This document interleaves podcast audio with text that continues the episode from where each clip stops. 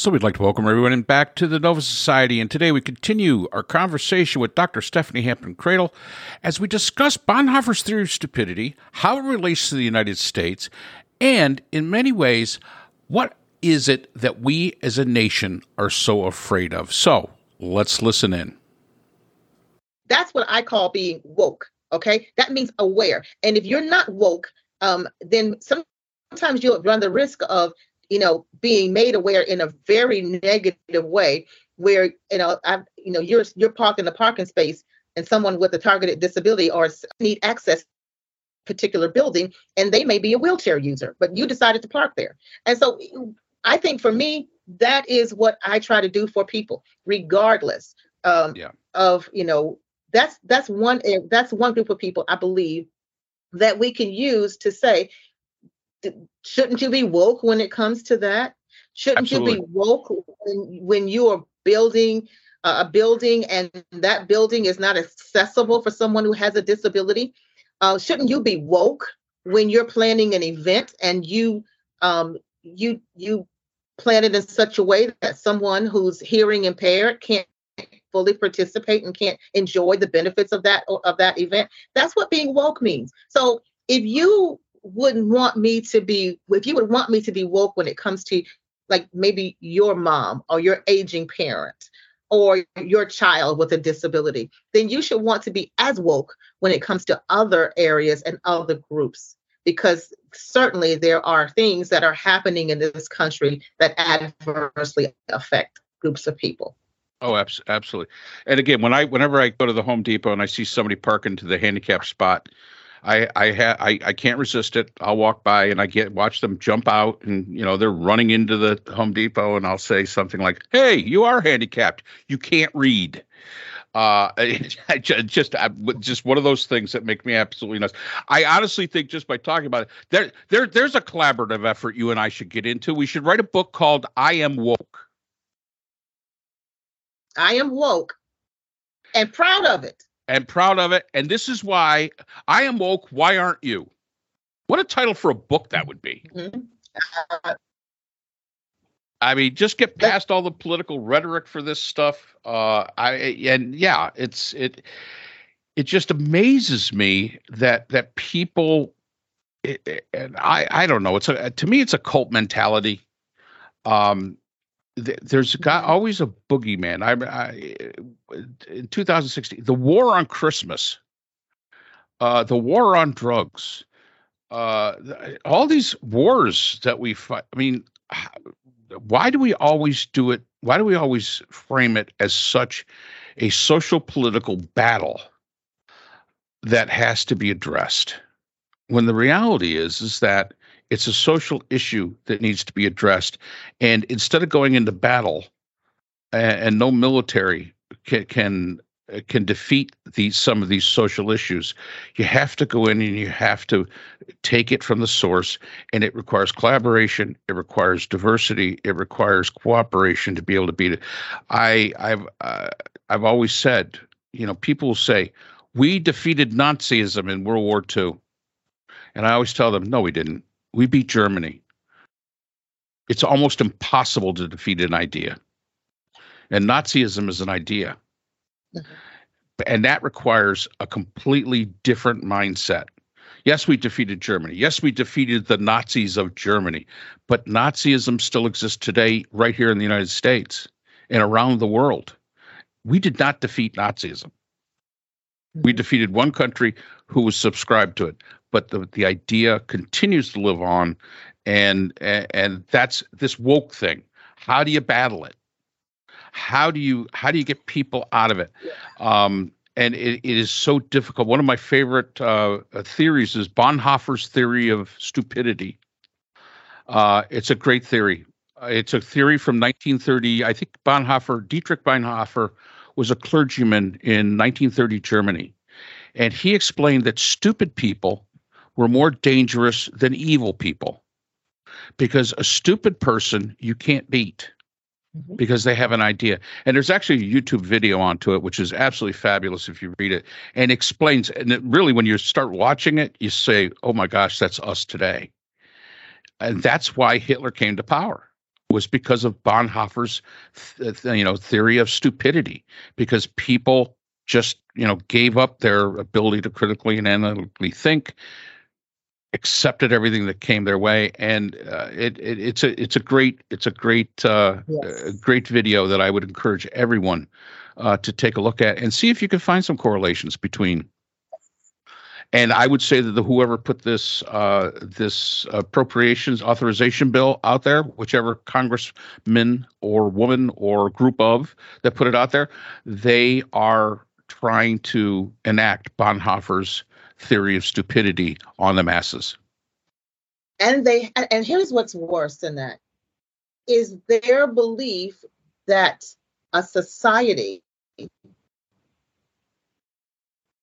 is ignorant enough to embrace it.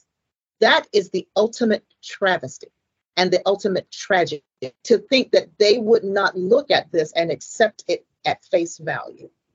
I, you know, when you talk about the things that annoy you, what annoys me are people who will not research, who accept anything anybody tells them as the gospel, that will not read for themselves. I, I think that that's where we have it. So anything that people say to you, we just swallow it hook line and sinker so they they they go out they they they put the bait out there we swallow it and they yank us around until they never pull us in. They just yank us around enough um, so that we don't wiggle off their proverbial hook. And so we won't we won't read before we chomp down on an idea. We won't research. We won't talk to people with opposing ideas.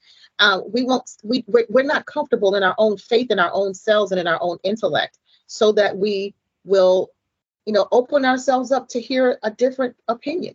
And i tell people that all the time. I'm thinking if you have faith in something if you truly believe something then you will have the courage to have that particular belief tested. And if you don't think you can have it tested then you truly don't believe in it. You don't want to hear anything. So no, you don't want people to be uh, to be awake because you want them to accept uh, whatever you throw out there at them, you know, without any kind of movement towards research, th- um, towards educating themselves, um, to hearing another person's opinion. They you just they just want you to accept what they put out, and and I think I I want to encourage people to think again. Um, it's a great book. Uh, think again. Think you know, for yourself. Don't just accept something that someone puts out there, especially if you see it on the internet. You, you just, you know, you I get so many things on the internet about, hey, did you know this was happening? And and I reach out to people and say, did you? How do you know that's true? Uh, right. What are you doing to make sure that when you pass on a message, that you're passing on true the truth and not something that has been fabricated uh, by someone whose main uh, purpose is to divide people. Right. That's and, where you know, are. Uh, and there is a difference between, and I, I think people d- don't understand. There's a difference between misinformation and disinformation. Misinformation is you got it wrong, and mm-hmm. hey, that happens. Uh, you know, we, we were talking about this bill. If we got the the the bill number wrong, that's misinformation. We just provided some misinformation. Okay, we made a mistake. Disinformation is you know it's a lie and you're putting it out there for a purpose and for you know to to be able to uh to, I, I don't want to say um control but to but get people th- thinking in a certain way mm-hmm. that's disinformation uh the the election was stolen in 2020 mm-hmm. no it wasn't Oh, stop. It was not. That's disinformation. You know it's a lie, but it's just being put out there to, you know, rile some people up and, you know, have an excuse. Mm-hmm. Uh, so that there's a, there's a huge difference there. And I, I think people, uh, they, they use that, they, they use those terms intertwined and that really isn't everybody gets something wrong. I mean, I've given lectures where afterwards a, a student will come and said, "Well, wait a minute. You know, you said that in 1582 this happened. It was actually 1585." Okay, oops. Uh, my apologies. I it happens. Uh, but that's not that's not in any way to make you think that 1582 is a reason to be more upset about something than 1585. It's not. That's not what it was designed to do. Disin- disinformation would be as if I tried to tell you that I had proof that uh, we did not land on the moon. That's disinformation. yeah. I know that's mm-hmm. not true. Um, but the fact is, is that I'm putting it out there. You know, the Earth is flat. Here's the thing that surprises me: how many people believe the Earth is flat? It's surprising the number of people that actually believe the Earth is flat. I mean, I, I, it, it boggles me, uh, and it has nothing to do with education. I we have I mean I know you and I had the same colleagues from from our doctorate degrees. There's some of our colleagues and fellow students at the time that would say something and I would look at him and go, uh that that's a little alternate reality stuff. So it wasn't it it wasn't it wasn't education. It was just it it's it's like a mindset that they get that sometimes education cannot you know, combat. And again, that's where it comes down to the theory of stupidity. And Bonhoeffer said, it doesn't matter how educated you are.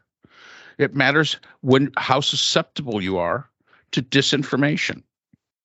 And then what happens? And some people are so susceptible to that. Oh, yeah. that is and that is my concern is that we are have number one we have an impressionable generation we have children that we are indoctrinating which i find you know just deplorable and and I think about what I want people to understand is what character at your core, what character um, flaws exist for someone who deliberately does that.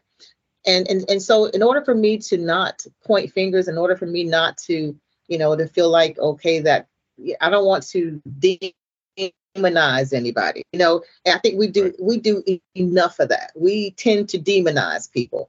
And is who they are. These people are just, you know, so bad that they should be, you know, totally separate from uh, the mainstream of society.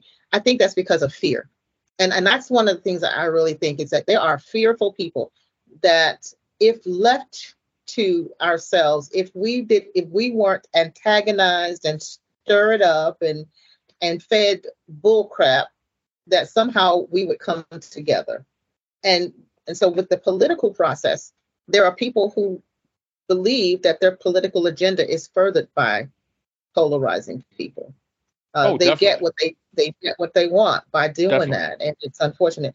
But I, you know, my approach is help me better understand. So I'm of that, you know, seek to understand rather than to be understood. So let me seek to understand sure. why you're why you feel this way. Why do you think this is necessary? Why does this merit a bill? Why does this need to be in the defense um, appropriations bill? What is it? Because I'm concerned and I'm willing to listen.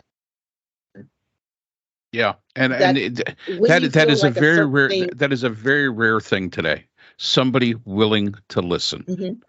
and I, I, think if more people to. were willing to do that, we have. I, I guess I, I look back at this and uh, being from the '60s, um, I don't remember us being this afraid as a nation. I just don't remember the United States being this scared. Externally? Uh, internally. I mean, we were always externally because I remember the days uh, where you know when you're in school you had to get underneath the desk because the Russians were going to bomb us. I don't know who thought that getting underneath those little desks was going to save anybody, but hey, it was something you were doing. I remember those days but uh, internally we're afraid of each other. And that's that's the uh, that's the thing that just boggles my mind is we are afraid of that that's that's that's a little cultural. Yeah. yeah. Well i agree. So yeah that's a little that's a little cultural because when you think about the 60s where i lived in the south um i think there was always a fear i lived in an area in the south where we had billboards that said, you know, hey, N word, don't be caught here after dark. Um, and so that's that's been that's a that has been something that has been a part of the culture for a lot of people of color in this country, you know, during that time period. It's a fear of, you know, what will happen uh, to me? Will I go someplace where I'm not treated well, where I'm harmed? And I, I think as an, I believe I got beyond that.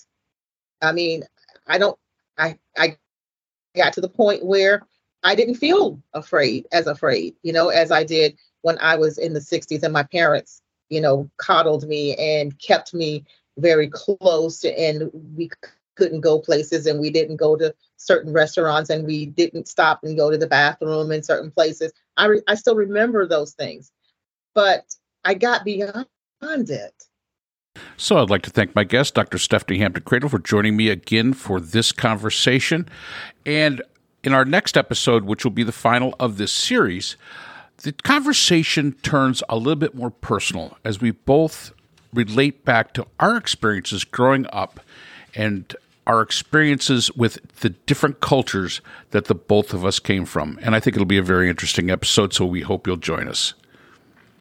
So that's all the time we have for today's episode. We'd like to thank our sponsors, the JCIS, an open journal for upcoming scholars. The JCIS is currently accepting article submissions for their fall 2023 edition. Call for papers information can be found in the description. The Phineas Group, an independent research consortium offering solutions for social issues through multidisciplinary and unbiased research. And BH Conflict Resolution Services, a full service dispute resolution firm offering expert and cost effective mediation services to couples, groups, and businesses.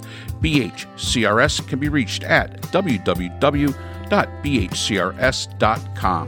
We'd like to thank our podcast partners, Buzzsprout, who hosts the Nova Society, iHeartRadio, where people get their music and podcasts, Apple iTunes, the largest source for music and podcasts on the internet, Spotify, the most popular source for the Nova Society podcast. Finally, Podkite, our analytical partners. We'd like to thank all of our listeners. If you have a comment, question, or would like to be a guest on the Nova Society, we can be reached at nova.society.podcast at gmail.com. We'd also like to remind everyone that the Nova Society podcast is now available on our new YouTube channel. We encourage everyone to check out the channel and like and subscribe. The link can be found in our description. Remember, the power of society is knowledge. So, for Dr. Brooklyn Ann Weldon and all of us here at the Nova Society podcast, I'm Dr. Mark Bound. Be well, and we hope to see you again next time.